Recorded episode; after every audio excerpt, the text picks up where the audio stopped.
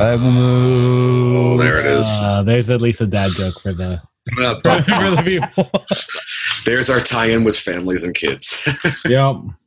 and on that, I finally say, welcome to Geeks with Kids, your bi-weekly geeky podcast from a parenting point of view. I am your host this week, Matt Moore, and with me I have Mr. Eric, Hi. Mr. Steve from his remote location, Hello. and Mr. Hawk. Happy Canada Day, you poser.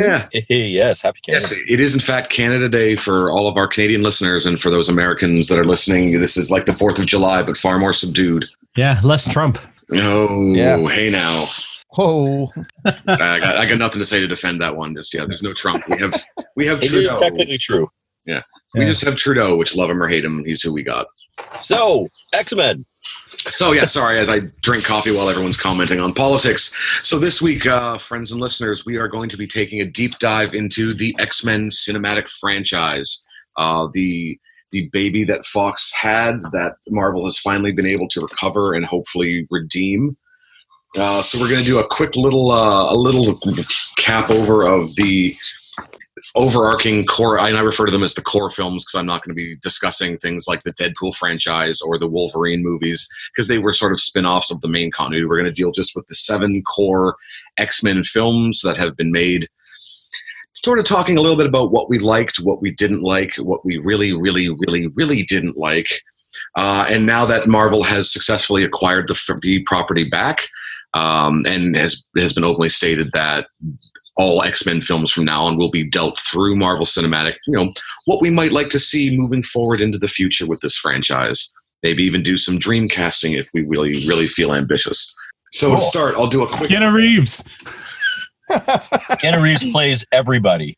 Jean Grey, Professor X, Wolverine. Wolverine. multiple man. Yeah. Yes.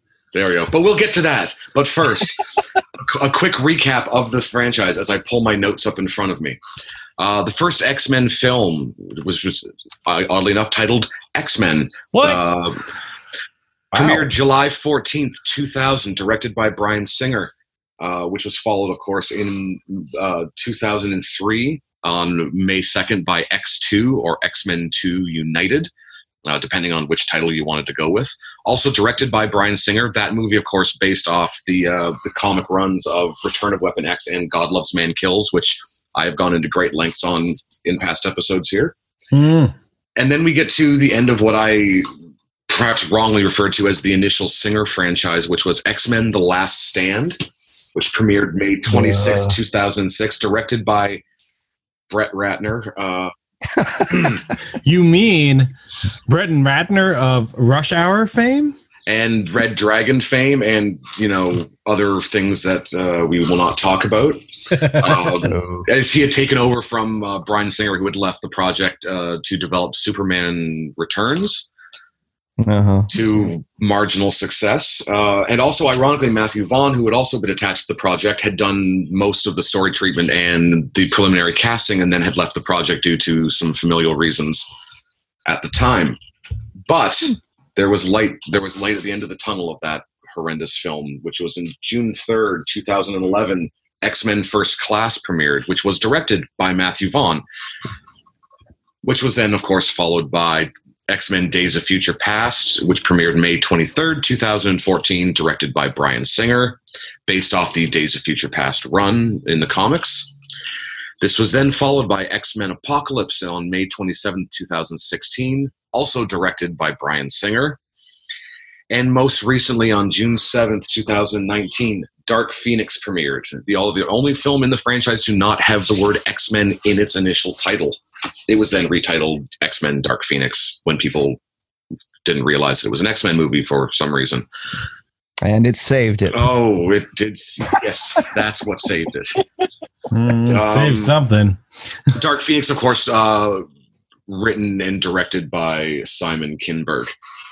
So, after that little delve of history, that's why I said that I falsely mislabeled the original trilogy as the Singer trilogy, because I didn't realize how much Bryan Singer had his influence on this entire run of films. He was also, mm-hmm. I should include, he was the producer on X Men The Last Stand and the executive producer on X Men First Class. Yeah, but he was really only producer in name of X Men: The Last Stand. Like he Yeah. didn't really do anything. Like Yeah, well, he his done the- original, yeah, his original plans for X three and X four were a double feature. Mhm. Like uh, one going into the yeah, it other. was supposed to be uh, Phoenix into Dark Phoenix. Yeah. So it was going to be a two parter, which you know, intended- doing it yeah. properly. Yeah, he wanted to introduce Emma Frost into the, Yeah. the Phoenix film, then show that she was doing a lot of the mind controlling nonsense, and then segue into Dark Phoenix. But Yeah, yeah. They and thought, we'd see our "Uh, first Sentinels in X Men three, and then you know, then be the the the causeway of her turning bad. which they did kind of tease in X three, although very briefly. Yeah. But uh, so that's uh, that's a quick little history of this uh, this cinematic saga. Um, I, I- I will. I think we'll start with what we thought was really good about this franchise. We can talk about specific moments for movies, casting choices. We'll, we'll reserve the things that we didn't necessarily like for after this. Let's lead with the positive and then dive into the long conversation of negative. In What my opinion, negative? anyways Sounds good to me. and, and I'll get my three page list of negative out, but that's neither here nor there. So um, I'll I'll lead off with this just because you know I'm I'm hosting, so I have the privilege of that. If nothing else, this franchise is uh, responsible for introducing Hugh Jackman into the world as Wolverine. Uh, ironically, Hugh Jackman was a last minute casting choice made in the original movie. He was actually cast, I believe, two weeks into pre production. Yeah. Wow. They'd already started work on the film, and they still needed to find a Wolverine at the Well, time. they cast uh, Wolverine, right? They cast uh, They- Gray Scott, yeah, and then uh, he had to, he decided that uh, Mission Impossible Two was way more important than X. Oh, So he left the film, and they're like, "Oh well, let's go with the Australian So, guy." what about that Aussie guy from Boy from Oz? He'll be good as Wolverine, right? Yeah, he likes to sing and dance. Give him some claws. It's the same thing. But, but you know what? If if nothing else, that was one of the smartest decisions they made. Mhm. Mhm. Because you know Hugh Jackman is now so intrinsically tied to that character. And Doug Oh, Ray Scott is somewhere Yeah, doing stuff. I'm sure. in a van down by the river. Is he beside you, Steve? I, I, I will neither deny or uh, anyway. Let's move on. um, but I mean, as say what you will about the the the, the entire series in this franchise, there there were some very very good things that did come out of it. It was arguably the first real series of films that brought the notion that comic book properties could be brought to a cinematic level and people would pay money to see them love them or hate them people would go and see them. And that you know got a lot of people's attention which ultimately led us to marvel deciding to branch into its own studio and we've now seen the the fruits of that labor. So i, I can't begrudge fox for at least getting the ball rolling albeit they kicked the ball a lot and nudged it off some cliffs but they did get the ball rolling and that turned into an avalanche of cinematic joy that resulted in everything we see today Yeah, like people say Mhm. that Blade started the comic book um, film thing, but not really, right? It was still firmly in something that people had seen before, like vampires and whatnot. Um, X Men was totally a comic book idea, like the Yeah. mutants and Yeah. Well, that whole especially- universe. Blade, as much as it was a comic property, was not a well-known comic book property, so it wasn't. Whereas the X Men, I mean, there was the very, very popular cartoon all through the '90s, which Mm. people still remembered. So when they're like, "We're going to do this live action," you know, people like, especially of our generation, were like, "That's really cool because we've watched these cartoons, we've read these comics, we know who these characters are. Let's see them live on screen." Mhm. Yeah. Um, also, Dougray Scott is in Batwoman. I just I haven't I'm on his IMDb page Oh, in good the him. TV show. Oh, that's right. I forgot. Good for him, that. right? Yeah, Yeah, he's Batwoman. man's got to work. He's So- not a he's not a bad actor. He's not the best, but he's not bad. He's he's working. He's fine. He was good in Ever After. Anyway, Exactly. um, yeah, so I do agree. I think that X Men was the real tipping point because Spider Man came uh, after that, actually. Yeah. And I think like the two, I think inspired people to sort of believe that superhero movies could be a thing. Um, because yeah, I, I, yeah, everyone likes to say Blade, but I do agree. I think Blade was, uh, you know, it was part of the vampire craze, and it was more of a an engine for Wesley Snipes more than anything else. You know, so absolutely. um, it, yeah, it's a cool movie, but uh, and it is a comic book movie, but uh, not one that people recognize as a comic book movie. So Mhm. yeah, it, it, X Men is really where it started. Yeah.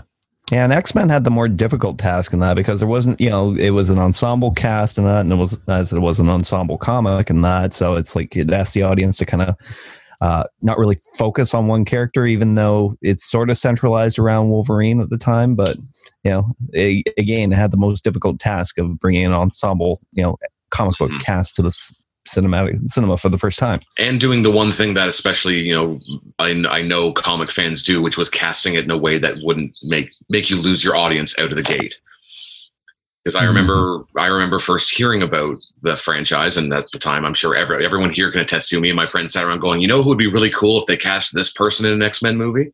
Patrick Stewart. everyone i think everyone that grew up in the 90s will agree that when you talked about oh they're doing a live action x-men i'm like cool so they're going to get patrick stewart to play professor x because who else are they going to get I remember in the mid '90s, Wizard uh, was it called Wizard World back then? I think Yeah. it's called Wizard World still, and um, they had a big feature because I can't remember who had originally originally started talking about doing the the X Men film, but anyway, um, they started casting and they had it as the cover. I think it was like in '95, Yeah. and they had like this like, pre Photoshop version of like Patrick Stewart as as uh, Professor X, and they had Arnie as um, Colossus, and Hmm. um, who did they have Oh, as Lord. Wolverine? It was someone very famous. yeah Um, i can't remember who oh, De Niro, I think. That doesn't sound right. No, it was, No, but it was no, someone he like the would've fa- it was someone small, but like yeah. ragged. I just can't remember who it was. But it was a bunch of like famous actors. Like, oh yeah, you know, I could see most of those. I had always heard the name Glenn Danzig uh, bandied about for the role of Wolverine. Uh, Eh, I would have. I, I wouldn't have doubted it at the time. I would have been like, I don't know if that's the right choice, but I can see why they would make that choice, especially when you're looking at you know mid to late '90s when they started rumbling about the film. Yeah. Um, I'm happy that one of my favorite X Men got a proper portrayal on screen. Seeing Alan Cummings as Nightcrawler Yes. was amazing. And So good. uh, it's sad that he never continued on um, Mhm. issues with Bryan Singer and the makeup and all of that. But um, Mhm. he was perfect. That Yeah. X Men Two is probably one of my favorite comic book movies. Um, Yeah, I agree. Yeah, I think I think really they well did done. an amazing, amazing job that whole way through. Oh no, I agree. Yeah, the the, fir- the first two X Men movies, you know, for for what they were, were really well put together films, and they were able to really capture a lot of the, not just like the action and the heroics of the team, but also a lot of the interplay that happened between the characters, Mhm. which was always a big thing that, you know, they, they especially the third movie was criticized for was kind of ignoring the relationships in lieu of action, which can happen a lot in these films. yes, agreed. Yeah, well, they seem to focus on the one relationship, and that uh, you know the one thing they'd already played out through the first two movies, and that, and that was Wolverine and Jean Grey, and that, and It, you know the yeah, love, was- the love that they it was sort of weird because it was never really a triangle in the movie. It sort of seemed like Scott was always on the side. Like I love James uh, Marsters. James Marston. No, that's not right. Marston. Marsden. James Marsden. Marsden. Um, but like he was not a strong Cyclops. I love No. Cyclops too. Yeah, I think he's a great character, especially in Joss Whedon's run. But like, um, yeah, I don't know. His his film portrayal was sort of weak. No, well, yeah, they kind of they kind of pushed him into the background in that, and like in the comics, he was a leader. Yeah. And that's I mean, I found that even with the the newer run, like the first class run, that was the same I found the same thing happen where Cyclops is there, but he's not he's not a, a strong character. He's kind of like Yeah. he's, he's the guy with the eye lasers, but he doesn't really do anything that makes you want to understand Yeah. why anyone would follow him. But in the new ones, Mhm. he's hardly like we don't know him. Like he showed up sort of in the last one.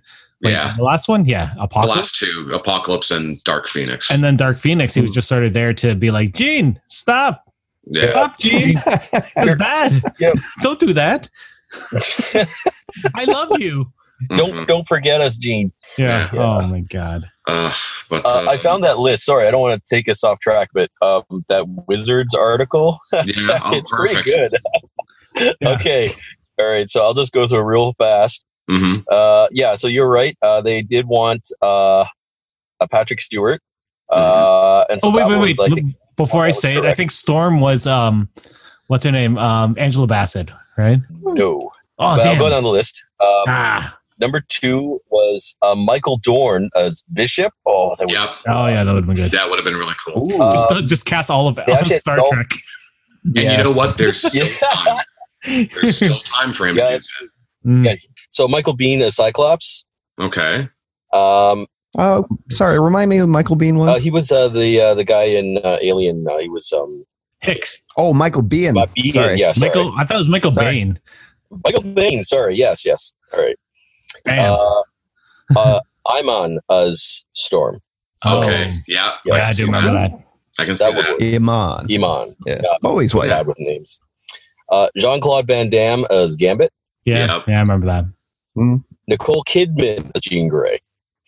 Oh, Yeah. I would have liked that. Yeah. Uh, yeah. Late mid to late nineties. Yeah, I Yeah. can see that. Yeah.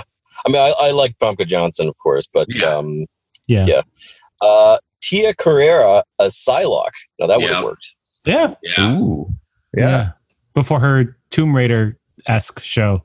Yeah. Relic Relic Hunter. Hunter. Yes. I couldn't remember. Clint Eastwood as Cable. Yeah. That would have worked. That Yeah. would have worked. In the 90s. Yeah. yeah. At that time, yeah. I didn't know cable was so racist. Well, well, time travel will do that to you. yeah. yeah. Um, Rutger Hauer as Magneto. Yeah, that was one I, I Oh, remember yeah. thinking when the, Yeah. my friends did the Dreamcast. You got to get Rutger Hauer in there somehow.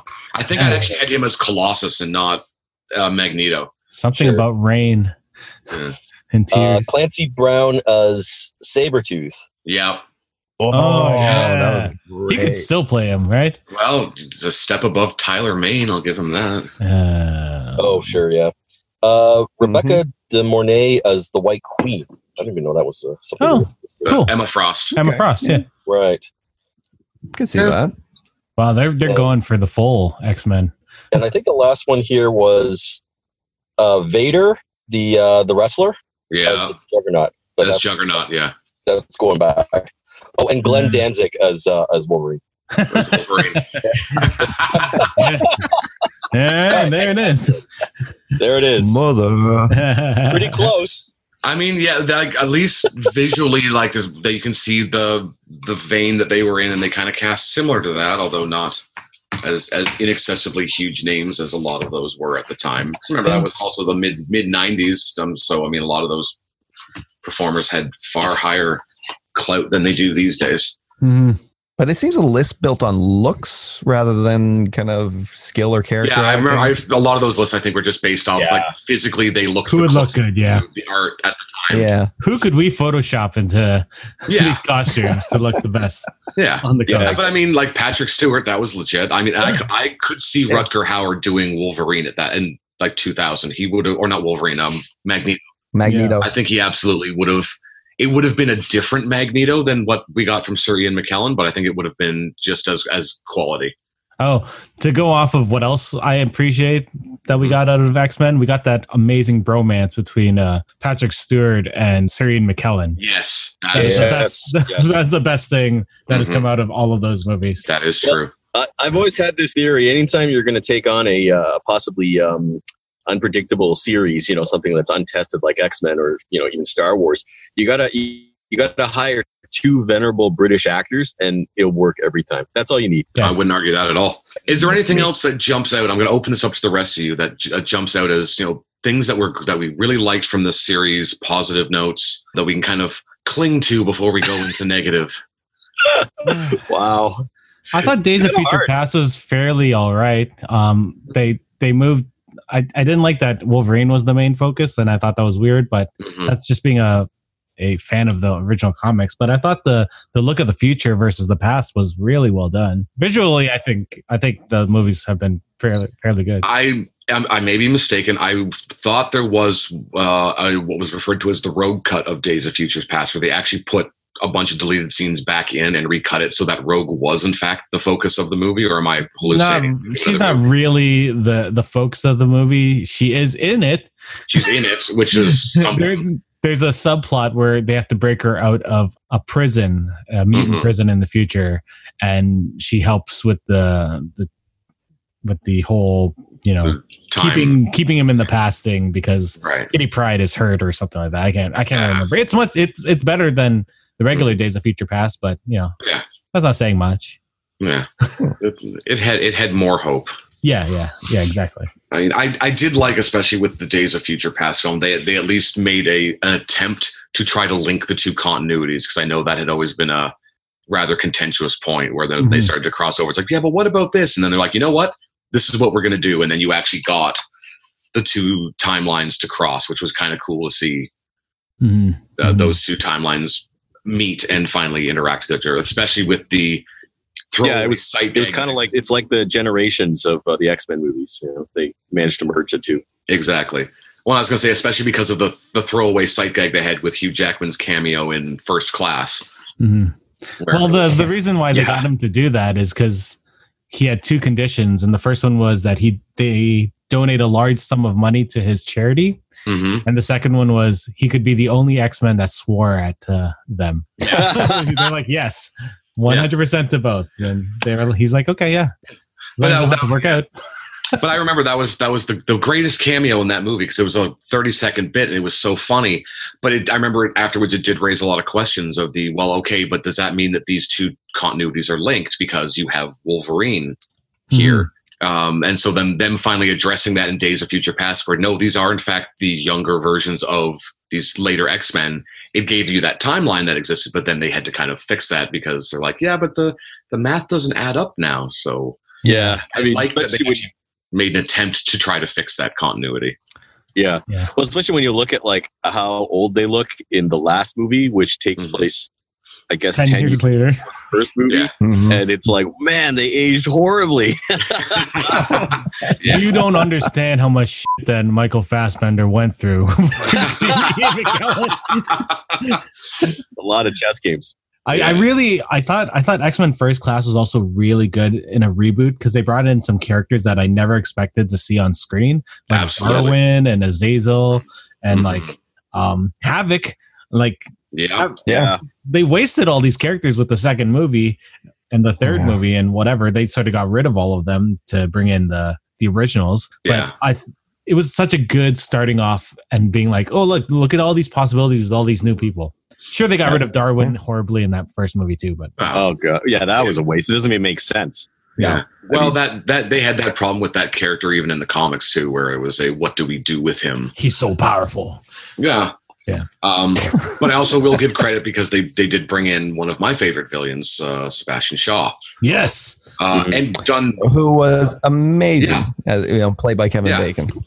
uh, which I mean that that gave me hope for the reboot of that franchise because like they're bringing in not not unknown villains, but they were certainly not like the higher profile villains that people would recognize from the X Men franchise. Even especially with First Class, they brought in a lot of characters people wouldn't recognize, and they brought in a villain that they wouldn't recognize. But that if you know the comics, you went, "Oh, this is going to get real entertaining." Yeah, them bringing in the Hellfire Club was such a cool idea. Yeah, Um, Yeah. It it was the moment when I was like, oh my god, maybe they can actually bring in the Shi'ar Empire, but yeah, no, no, No. they didn't. do Oh. Because Oh. Well, the one was- thing the X Men didn't do is go cosmic, which they really should have. Well, but that was also 2011 was when Marvel was in the midst of its resurgence. They, they, Marvel Marvel Cinematic had become a thing, so they were trying to keep the properties that they had versus the ones that Fox owned. So they they didn't want to step too far, and I think that's why ultimately Fox decided to pull back and keep the properties they had, so they could keep the properties they had. Mhm. And if you bring them all back in, in the next movie, well, well, we still have the rights to those. You can't take them back, Marvel. Yeah, Yeah, things got kind of dirty between the two of them because you know, like I think Fox felt a bit bitter because they started the whole thing really for everybody, and then uh, Marvel like took off like so so fast. And I mean, behind the scenes, there was a lot of like fighting in terms of like how to keep the other brands down. Oh, yeah. Like I think Marvel like actually like canceled the entire toy line of X Men just to spite Fox. They, Yeah. they, they also canceled the the Fantastic Four comic book. Yeah, yeah. The comic book actually ceased to exist too. Yeah, so Yeah. exactly. Like it was Yeah. dirty, you know. But yeah, it's but you know, I mean, I guess this maybe segues into the next part you were going to talk about, Matt, about like you know where things didn't work out because I think that's the problem. Uh, I, I'll just say I think Fox they started it, but they didn't they didn't evolve it. They didn't grow it, and I think that's really the biggest flaw. But I'll, I'll let you uh, I'll let you start. Oh no, I, I was definitely going to go into the. Uh, I was going to start going on to the things that we didn't necessarily like about the film series, and also just the general problems that uh, Yeah. the, the franchise had and caused and created. So it was a very very tidy segue into that. Stephen, I give you a gold star for that, bud. Um, Snicked. so uh, so yeah, I'm uh, oof, where to start? I don't want to talk about uh, the third and seventh movie because that's a whole topic in and of itself that we'll get to. I want to talk about the third one. We will, we will. but I, I, I have a whole subheading just for that, those two films, uh, and what I what I see. Okay. So let's just look Okay, generally enough. uh, problematic things, and a lot of it does come in with the the later the, with the first class run, we'll call it, uh, of the films, which was again as we already touched on, it had so much potential, and then it kind of just squandered. Well, squandered it is the right word to use. They didn't. Uh, they certainly didn't follow through with what they could have done with it, and they certainly got, I think, a little Mhm. timid with where they could have gone with it, and sort of went with the well. This formula worked the first time. Let's stick with it this time around too, instead of doing what First Class did, which was let's go out there and like explore new characters and new storylines and make Yeah. something of Yeah, this. exactly. Instead, it just kind of well, the those movies work, so let's just go back and do those again, but with different actors this time. Yeah. Yeah, no, I totally agree. Like I, I think I think my my overall opinion, uh, if we're not going to get into the three and seven just yet, but it applies to those movies too. But I think that when the first movie came out, I think what made the 2000 X Men um, stand out, at least for comic book fans, and made people who weren't comic book fans um, willing to enjoy the movies, is it was one of the first times where they um, they didn't try to sanitize the concept, and um, you know they just kind of you know gave you you know the story of the racism you know analogy and uh, people with powers, and you know and yeah okay they put them in like leather costumes and stuff to make it a little less ridiculous, you know, and less colorful. But I think it was the first time I think the the soul of the comic came through, which is one of the things that MCU does consistently, right? Mhm. And then, uh, but then, like you said, they didn't really do anything with it. I found that they they just kind of kept making the same movie, and they were a little bit too afraid to go further than that first film. And so, for the rest of the run, um, my opinion is they never really left the '90s. Like even up till this last film, but especially Apocalypse, it's just it's a lot of cool sequences, but Mhm. not much in the way of you know character development and respect for you know what's going on between the characters like it just kind of Yeah. keeps replaying so anyway that's that kind of sums up my whole opinion of all the movies i mean but uh, but that's that's kind of where it kind of lost i think its potential Uh, going off of what Steve said about the characters, I think my biggest issue with the second run was um, how they treated Mystique. So the, Mhm. the biggest like villain slash anti-hero she wasn't really an anti-hero she was more of a villain than anything she sort of was an anti-hero Yeah. especially when she dealt with you know nightcrawler and Mhm. um, is that just because jennifer lawrence became Lawrence. famous they decided to give her a bigger role than she really needed to be Mhm. Yeah. second. like it just I they they really muddied the water of the character in that based on her being you know Yeah. cast as a Exactly. character in that. So exactly they yeah. totally. Like they could have made her a lot more like they could have gave her some nuances. They could have gave her something to act with because she's a fairly good actress. But no they just made her hey generic superhero. Well, and I mean, arguably, they they did do that with First Class. They really started to develop a lot of those layers, and then, which goes back to what I've kind of said, and what kind of sums this all up for me is that, and then Bryan Singer came back, yeah. And and like even things you're saying, where a lot of it became very formulaic. All those formulaic movies were because it was the same guy directing all of them. Mhm. or instead Yeah. of being taking chance and every time like them or hate them where the the series would deviate and take chances and do things was with a different director Yeah. you know that if you have singer involved you're going to get uh heroes by numbers yeah they haven't really um they didn't really keep any of the screenwriters so there's no cohesiveness mm-hmm. amongst any of them like the first two films had the same writers so Mhm. there was sort of an arc Mhm. right the the, Yeah. the third and fourth one Dave- that David yeah david they had David Hayter. yeah he was the lead writer of it Wasn't Qui- um, McQuarrie Christopher McQuarrie involved? he was too? later. He was in the the later stuff, but I think he might have Oh, okay. screen doctored some of it. When Singer was planning on doing the four movies as a as a whole, um, he had David Hayter sort of sketch it out.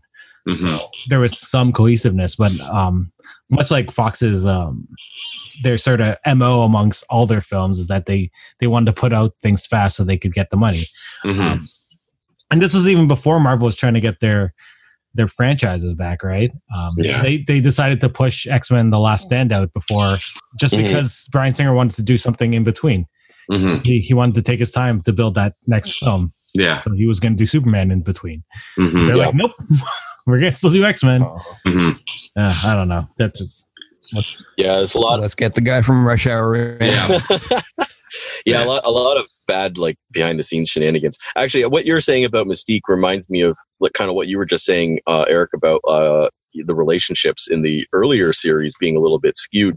It was all because Hugh Jackman was the breakout star, and then they just Mhm. started focusing all the movies on him to the point where they gave him two, three movies for himself. You know, but Mhm. yeah, all the relationships got got messed up just because of how popular he became.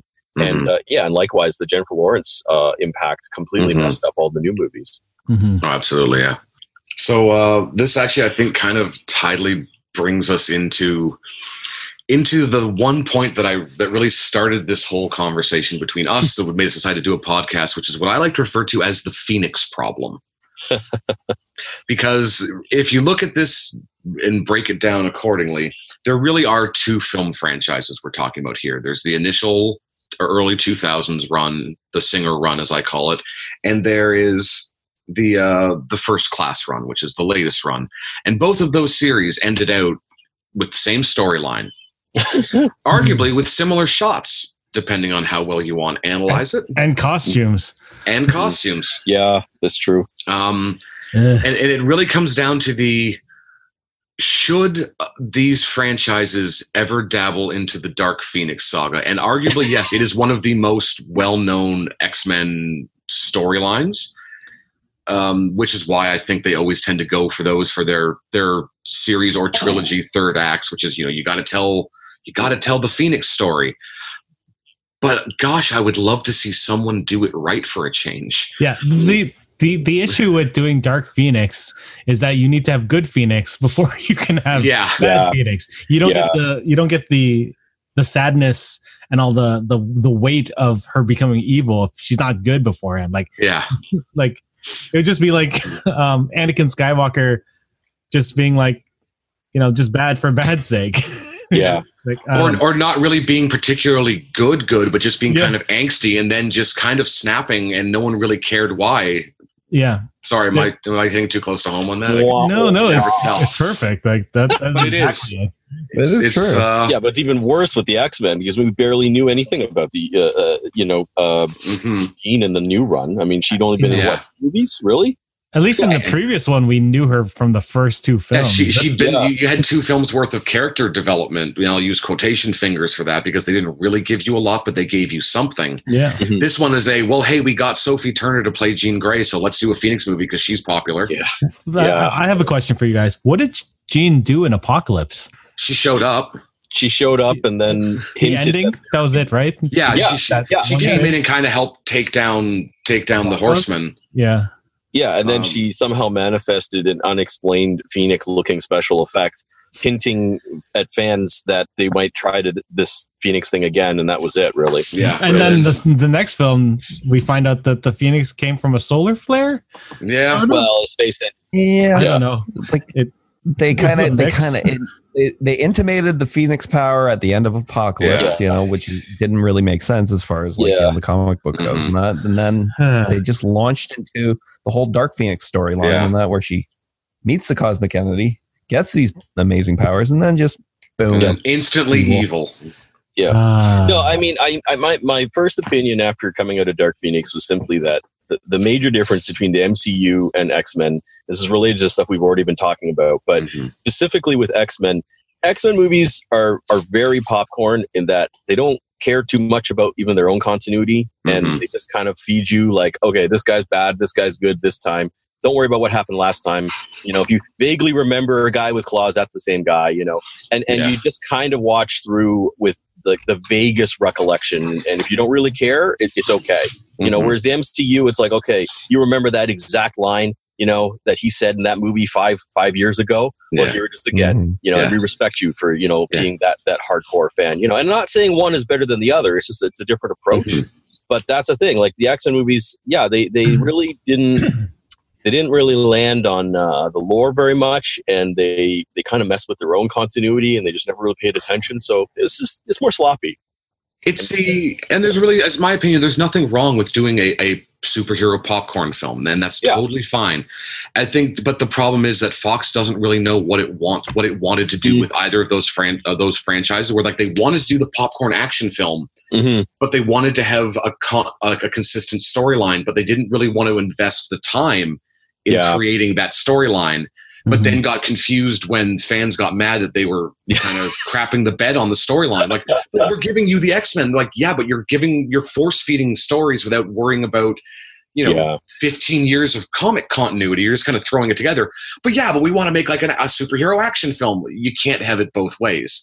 You either Yeah. have to spend the time and build the character relationship so that when something like that happens, people care, or you want to just do a throwaway action film. That's fine. Either of those choices are fine, but you Mhm. can't have both because then you get what happened twice with this franchise, which is you get to the Dark Phoenix saga, which is again like a very, very in-depth, heady, emotional storyline, and you kind of just turn it into a popcorn fart. yeah. Had some cool it wasn't scenes. even a popcorn fart. It wasn't even worth that. no, it had, it had some good fight scenes. I mean, it's too bad it didn't care about the villains. I mean, they were token stand-in. Who, who were they? robots, basically. they, they- they were zombie robots. That's all I know. I, I have no Exactly. idea. I'm, I'm joking, Oh. of course, but that's that's their equivalent, like Wait, Mhm. value. were they robots? I thought they were no, they aliens. weren't. They were aliens. they were aliens, but it doesn't matter because we don't care. We don't know. Who, we don't know who Yeah. they are. They just, I don't even. I, I don't remember What? hearing uh, Jessica Chastain's name in that film. They didn't say it ever in the film. Oh, okay. Yeah, Yeah. yeah. They just look. They just look It, the, the, the first time you found out her character's name was in the credits. Yeah, that's fair. Who was she supposed She's to be? Vaughn. She was part of the D'Bari. Oh, Yeah. okay. Remember the Yeah. D'Bari? That uh, that very famous X Men villain race of aliens. wow. I, like, Uh, I know we didn't If want you to want talk to do the if you want to do the Shi'ar, don't just try to give them different vowels and consonants and then turn it into a race. Just buy the Shi'ar back for one film. It was like the Chitauri. They have the Shi'ar. That's the thing. Yeah, because they, had- they, had- they had the Fantastic Four, so they Yeah. did have access to them. So why don't they just use them?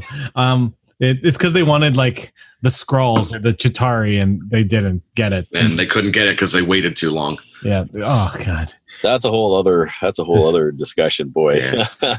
I, I know we didn't really want to talk about the spin-offs, but I just wanted to just just mention uh, the first Wolverine movie for a moment. Um, Yes. Origins.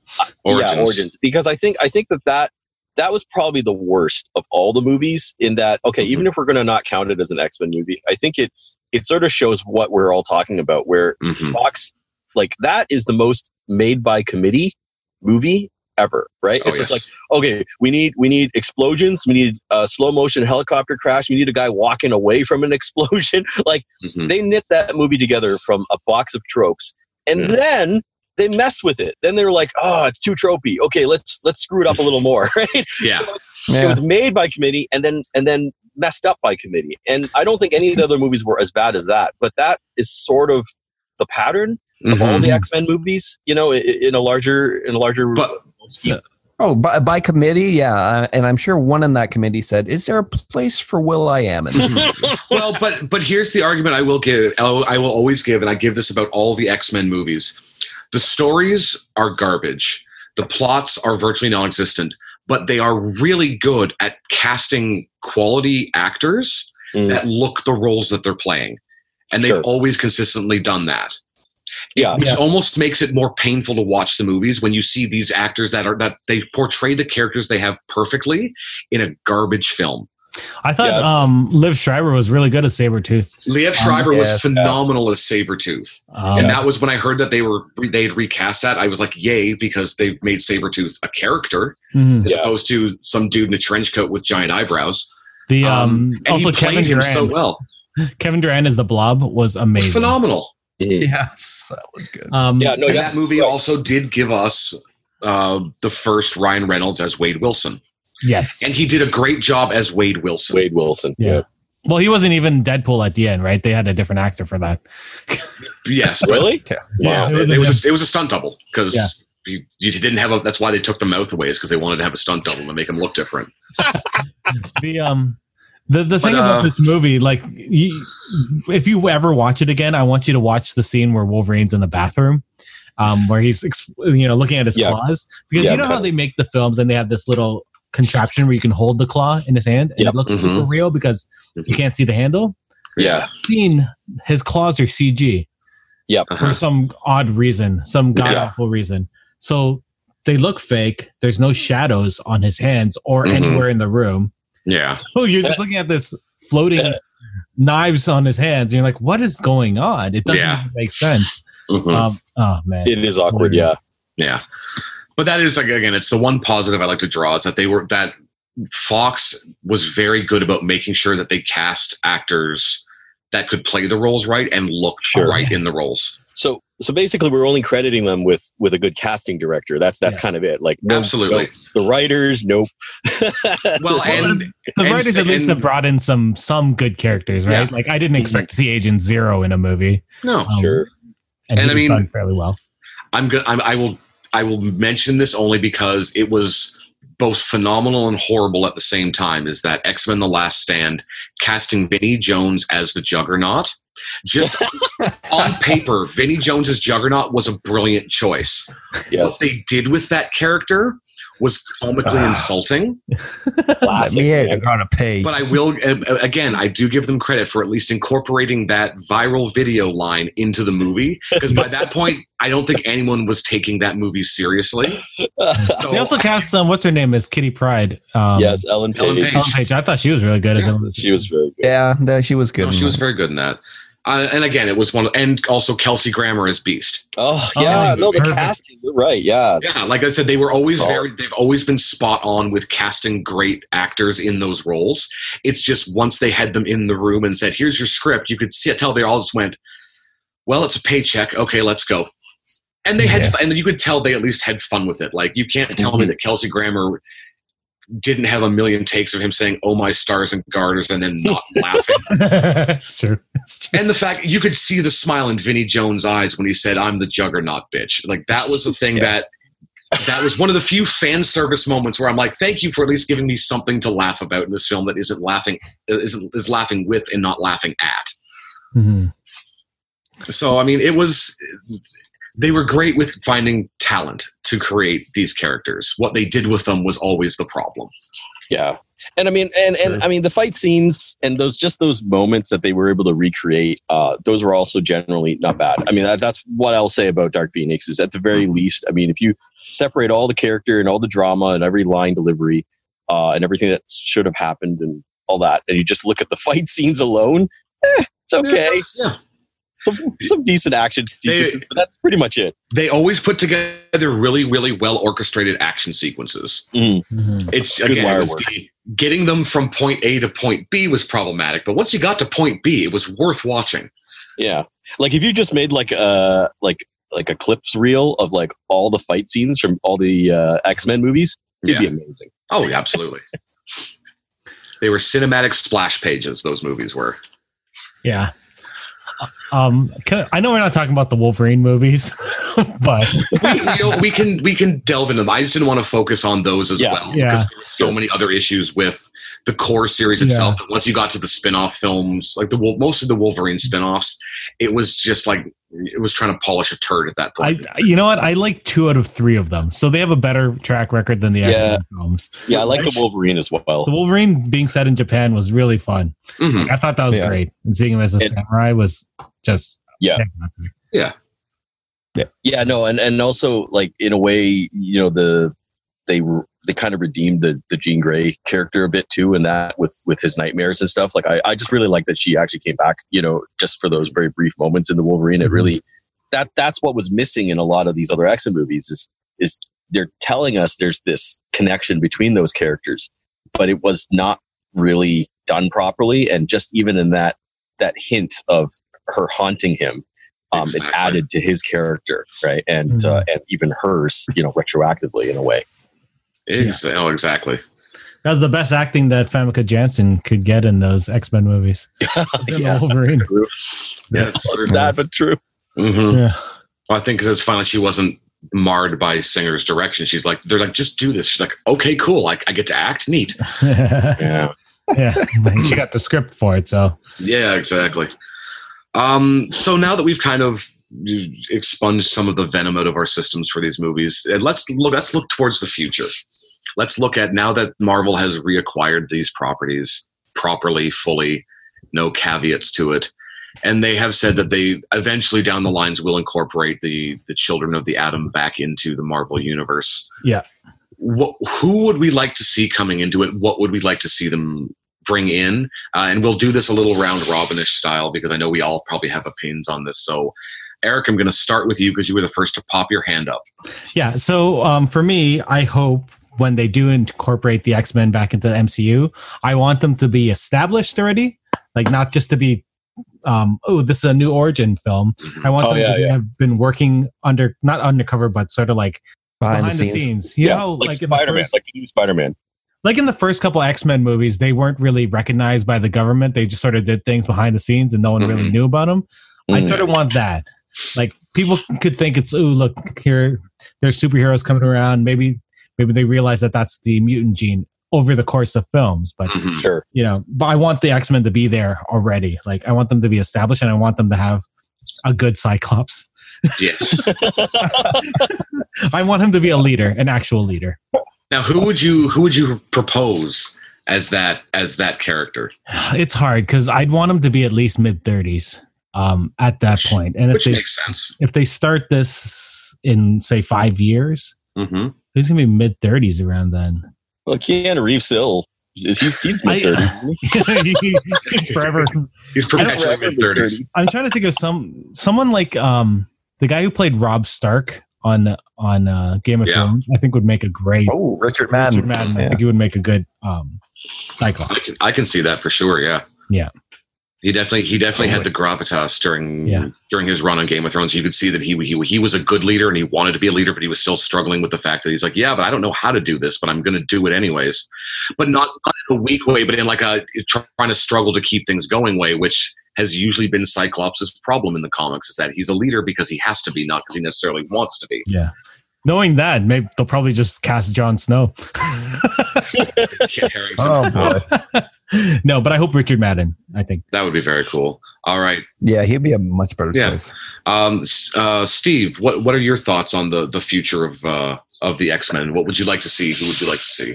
Um, you know, I, I, I don't want to make too many predictions because, um, you know, so far the MCU guys seem to know what they're doing. Uh, I agree with Eric though. I think the best way to do it, like what I was hoping from like uh, Endgame, yeah, and this isn't a spoiler, but like I was hoping that they were going to do all this crazy multi-dimensional stuff and they would somehow slip in some like X-Men references. But Mhm. anyway, that doesn't happen. Um, but and been- apparently, if anyone, uh, if the rumors about uh, Far From Home is Sure. that the multiverse is there, I'm going to choose will- to remain silent because I've seen the movie.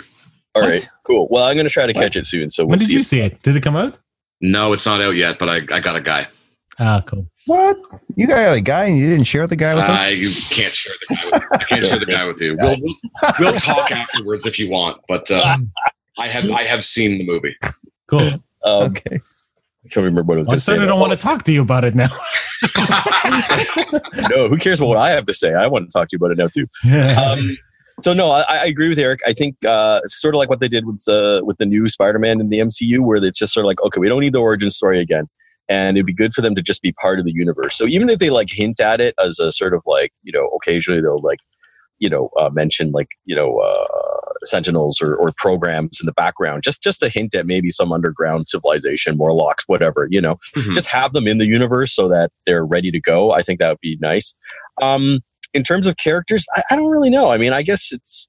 I would just like to see them do their take on all these characters because, frankly, other than Wolverine, I, I don't think they've done any of the characters properly. I think that's sort of come out from our discussion today. Like none of Nightcrawler. the characters Mhm. are are solid. Yes, so yeah, Night. Yeah, okay, yeah, Nightcrawler. That's true. Although I don't know. What did you think of Nightcrawler in Dark Phoenix, though? Right? Like, He didn't do anything. They well, they brought Nightcrawler in back in Days of Future. Was it Days of Future or Apocalypse? He was around. Apocalypse. Yeah, Apocalypse. he Yeah. was not bad. All He didn't do anything. But I, I like the Alan great, Cummings though. one more, Yeah. but Yeah. yeah. Anyway, um, yeah. So I mean, pretty much, I'm open to whatever, you know, and uh, and you know, and, and you know what? If they can keep the Deadpool continuity as part of it too, that'd be good, you know. But Mhm. I, yeah, I, I don't have anything else Yeah. for now. All right, Mr. Hawk, do you have uh, any any thoughts on this one? Um, agree with Eric. Skip the origin stories and that, make them kind of established in that. Having said that, though, I don't know if they're going to be established in the current dimension of the MCU that we know. I think Far From Home is pretty much going to set up the future of the you know the X Men being introduced into the cinematic universe, and that I believe they're going to be from another dimension, from another Earth. Fair. dimension Okay. Uh, and yeah, somehow be incorporated in that. Uh, given that, I'm trying to think. I would like to kind of, you know, f- at least for the initial run, just keep them kind of small and focused on on a core group of members, Mhm. and not try and like throw in like you know every you know everyone in the kitchen sink. In No, there. absolutely. So The original first know. class.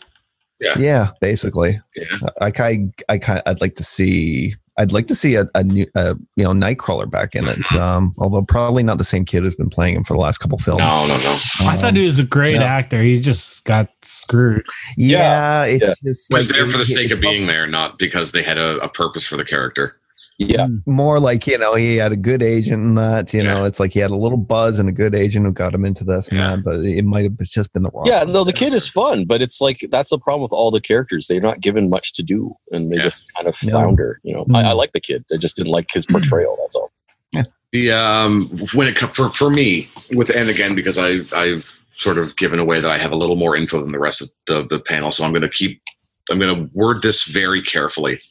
Wow. What what I think I think the best way to start incorporating them into into the MCU in a very very subtle easy way is now that um now that Tony Stark is gone.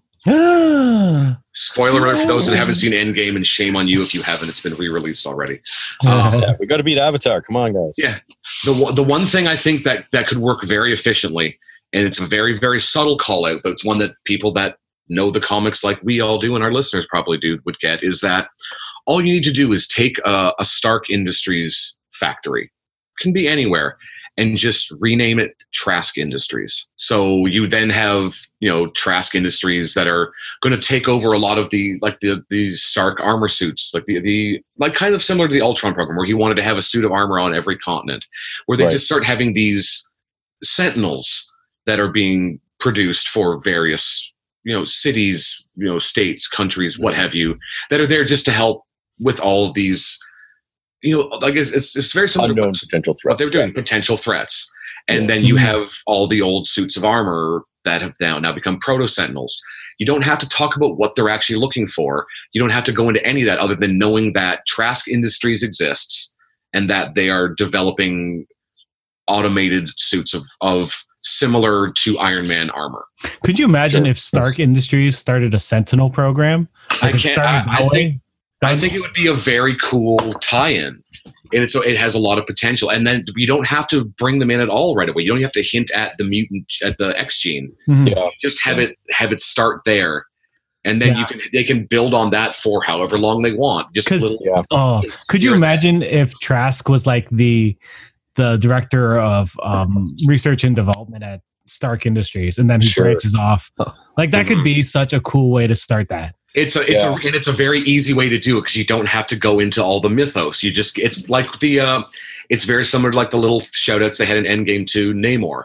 Hmm. where it's just if, if people that know get the reference immediately but if you don't it's like okay well they're probably going to deal with this later and if you get it you Yeah. go, oh wow that's where they're going Yeah, that's the way why to do it's, it. it's, You're right. it's, the, it's the subtle way that they've always kind of done with the marvel films when they start to lead towards something is they give you a subtle little clue Mhm. like a real a real deep easter egg that if you get it you get it right away and if you don't yeah, you know it's significant but you don't necessarily know why exactly. Yeah, like Howard the Duck. I mean, that was. that yeah was- There's a pull. yeah exactly Now, now, Matt, um, seeing as the X Men will be joining the MCU, is there a team of five that you want to see? Is a there team of five characters? The five is Oh, man. five is the general X Men team, right? It is the general team. For me personally, and this is again um, minus Wolverine because I don't know if they can safely recast that role right now because like I said, Hugh Jackman is so tied to that role. I don't know if they could safely try to recast right away. Mhm. But per, I myself personally, I would love to, and this is with my fingers crossed. Excuse me. Um, that the New Mutants actually gets released at some point in time in the next year. Yeah. Which they're still standing by their 2020 release date. So Yeah. fingers crossed it does happen. I would personally like to see more of an X Force Hmm. team get brought into into the fray as opposed to the X Men. Like sort of Yeah. the, the government sanctioned mutant team. Yeah. So the undercover thing, that guy was saying earlier, Very similar to that, the but I mean, covert like, ops. yeah, or not. uh, Sorry, not X Force. Um, X Factor. I take that. Oh, back. okay. Yeah.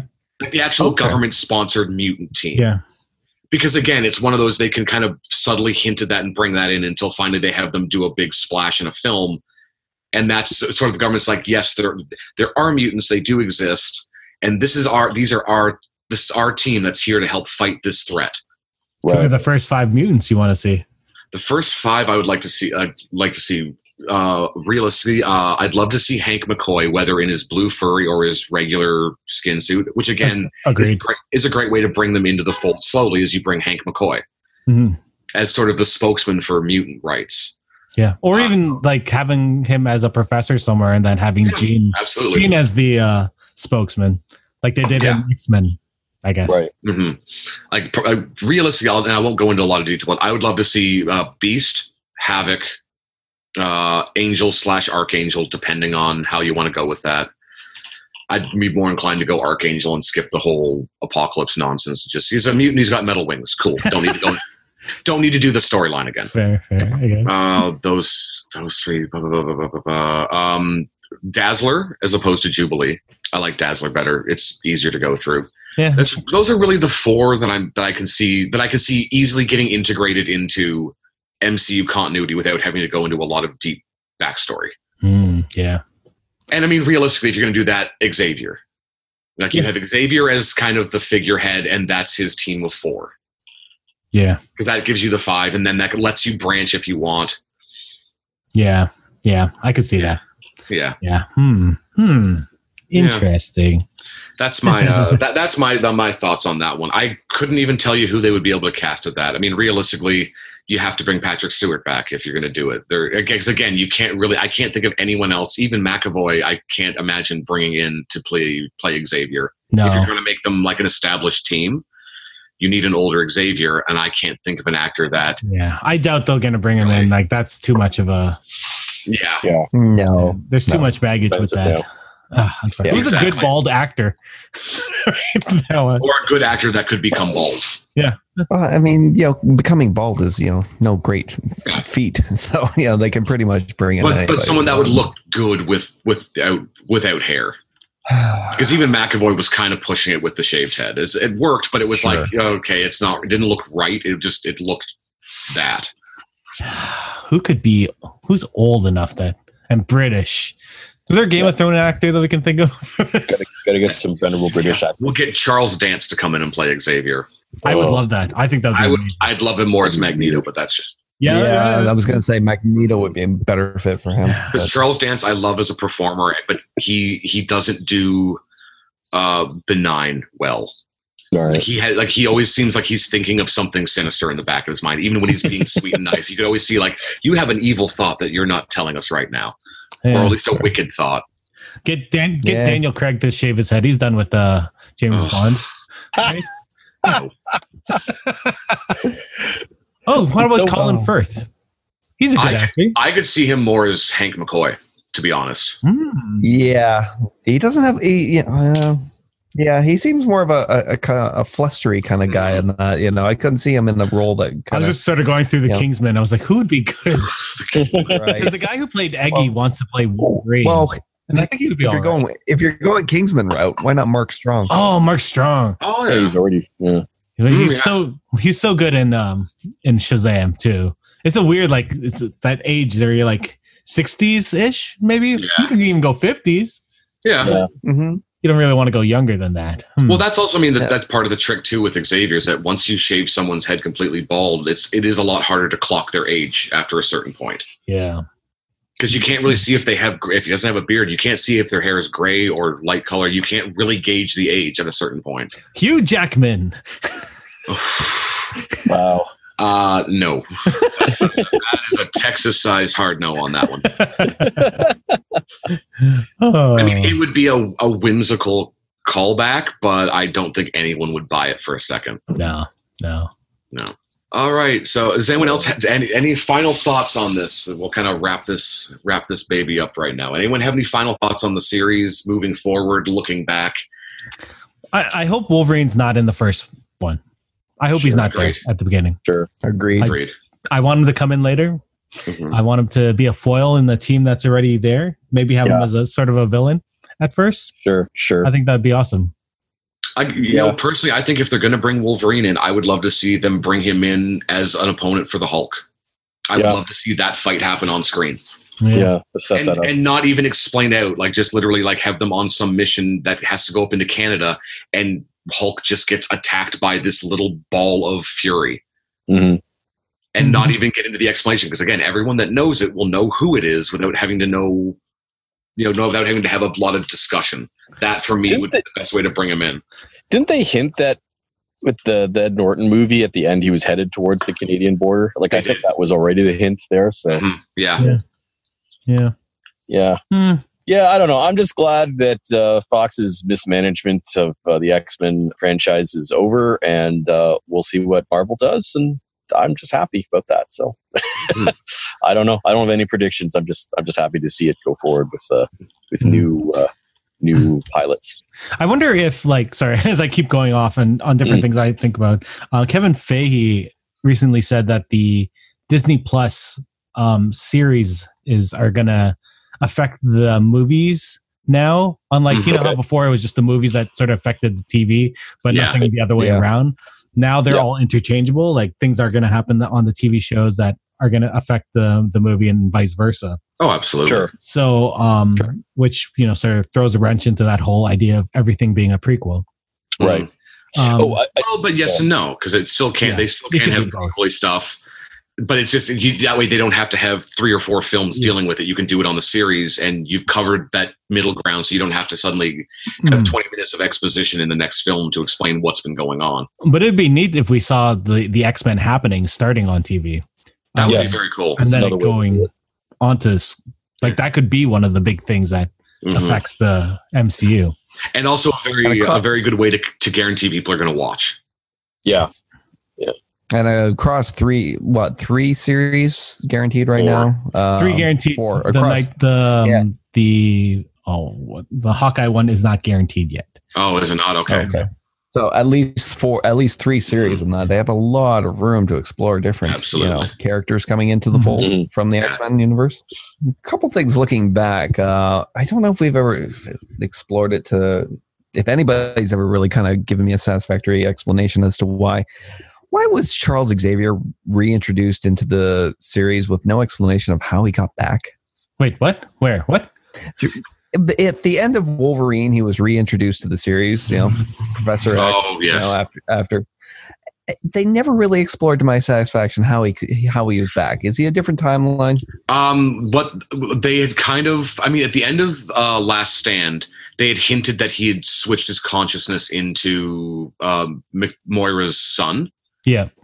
Um, and, Really? and they never pursued that because the series got canned. And then with Days of Future Past, they they glossed it because they didn't want to try that. That was considered a different, con- another different continuity than the original. Like it was like you had like the the, the core X Men movies, which was its own continuity. You had the Days of Future Past X Men, which was a similar continuity but not the exact same characters. And then you had the the first class continuity, which was its own thing. So it was like all these different multiverse timelines because they never got around to explaining how Charles did come back because he was, Mhm. you know, vaporized and then suddenly he was back, kind of, but not really, but in a different body. Whole bit of nonsense that they never sorted out. Um, before we wrap up, what was your what what what are your favorite X Men movies? X2. hmm X two is my Um, favorite one.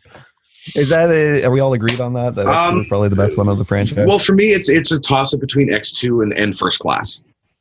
I like first class as Yeah. well. I think I, that's my second I- favorite. I like of the original run. X two was my favorite of the original run, uh, Right. especially because it's based off my favorite comic run with the the God Loves Yeah. Man Kills. I loved what they did with that.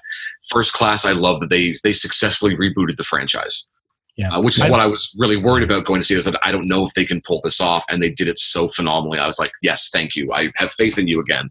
And then they screwed it up for the second film after that. Yeah. But I, d- I don't think there's a better action sequence than Nightcrawler attacking the White House. yes, Oh, still fantastic to watch even today. Yeah. yeah. The special effects Yeah. holds up, and there are things that I know even special effects artists are like, "Damn, they did that in 2002. yeah. Who knew?" And I mean, it, it was it was exactly what a Nightcrawler fight sequence was supposed to look like. Yeah, yeah, yes. and it was and it's that one rare film in any series and that that was like better than the original um Yep.